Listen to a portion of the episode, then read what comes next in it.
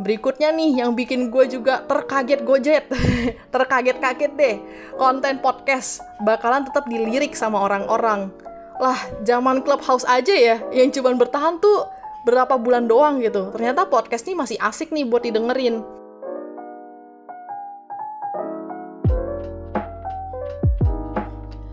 Halo, selamat datang di podcast Ngomongin Bisnis by Melon Branding bareng gue Rai. Kalau lo mau belajar banyak nih soal bisnis, marketing, advertising, dan branding, khususnya di dunia digital, pas banget lo lagi dengerin gue di podcast ini. Udah banyak banget yang gue bahas di podcast ini, mulai dari tips branding, branding positioning, brand archetype, sampai bahas jurus horor nih ya, buat guide pelanggan udah pernah nih kita kulik. Kalau kepo abis episode ini, lo dengerin deh episode-episode kita yang udah tayang kemarin-kemarin. Nah, menjelang tutup tahun 2021 dan menyambut 2022, udah ada dong serangkaian resolusi yang udah lo bikin nih buat bisnis lo. Gue harap resolusi lo itu tercapai semua ya. Nah, sebagai anak marketing, pastinya pengen juga nggak sih kalau tujuan marketing lo tercapai sampai akhirnya datengin banyak traffic ke bisnis lo. Sebelum sampai ke tujuan, pertama-tama lo mesti tahu nih step-stepnya. Tapi step-step marketing nggak bisa tuh semua formulanya tuh um, works gitu di setiap perusahaan atau industri. Jadi gue nggak akan bahas step-step marketing yang ngetrend di 2022. Eits, tapi jangan sedih ya. Di episode ini gue bakalan kasih tahu tren marketing apa yang bakalan ada nih di tahun 2022. Widih, udah macem Mama Loren gak tuh bisa ngeramal apa yang bakal ada di masa depan? Gue kasih disclaimer dulu ya, sebelum makin dalam obrolannya nih. Jadi, tren ini tuh masih berupa prediksi based on apa yang udah terjadi di tahun ini dan juga terjadi tuh di dua tahun lalu. Tapi masih gong di 2021. Tren-tren ini bisa jadi acuan lo untuk ngembangin strategi marketing dan konten yang akan lo bikin nih buat bisnis lo. Oke, yang pertama ya, dan masih bertahan juaranya adalah konten audio visual. Masih bakalan jadi primadona nih lah ya di tahun depan.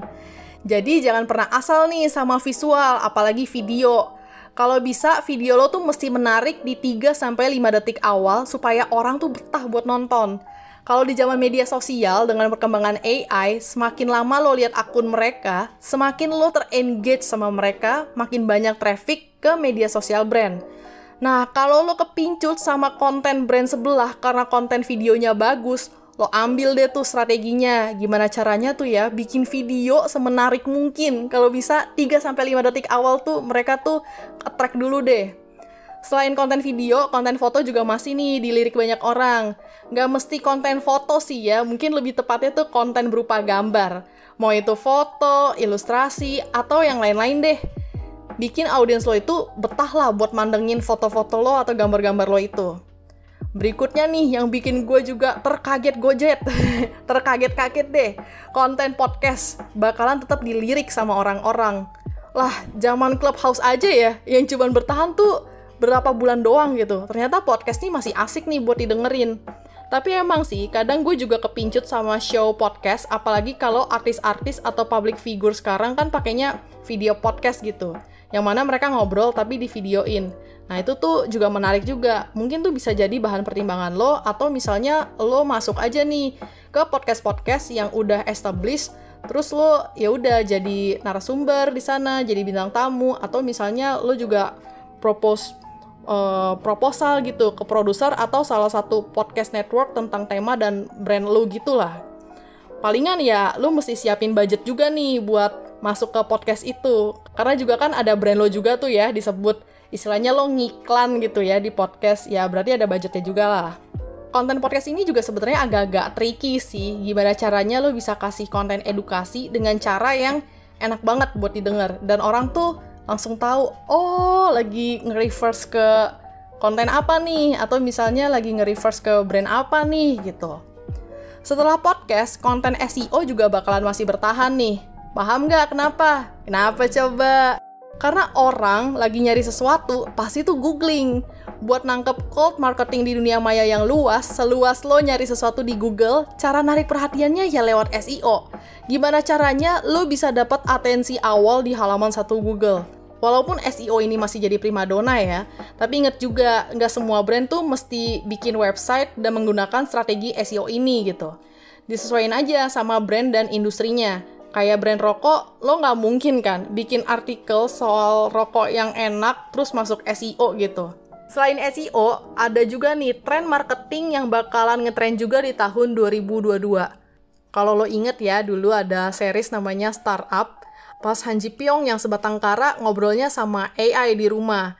Nah, AI ini tuh yang bakalan jadi salah satu trik marketing lah di tahun 2022 sebenarnya bukan soal suaranya, tapi gimana ningkatin semacam SEO, tapi dalam bentuk suara gitu. Nah, ke depannya itu bakalan jadi lebih berkembang lah teknologi ini. Karena tadi udah gue sebut AI, sebagai marketer, brand team, advertiser, atau pebisnis, ya lo juga mesti tahu dikit-dikit lah ya, bahkan terus update nih dengan perkembangan AI. Soalnya AI itu bakalan banyak banget diutilize untuk keperluan digital marketing. Entah itu dalam bentuk suara, dalam bentuk pencarian sesuatu pakai gambar gitu, atau pakai foto. Pakai AI mau nggak mau kita juga lama-lama belajar soal algoritma. Basic-basic aja lah yang lo perlu pelajarin gitu. Karena setiap tahunnya bahkan juga mungkin dalam hitungan bulan ya bakalan terus update deh tuh algoritma di setiap platform marketing yang lo punya gitu yang lo pegang apalagi platform-platform digital ya. Nah ketika lo juga udah mulai tahu algoritma lo jadi kayak bisa ambil keputusan dengan cepat juga gitu kan. Oh kalau misalnya di platform ini gue harus pasang konten kayak gimana terus juga ditujukannya ke siapa gitu-gitu. Kalau ke media sosial ya lo juga ujung-ujungnya belajar konten juga.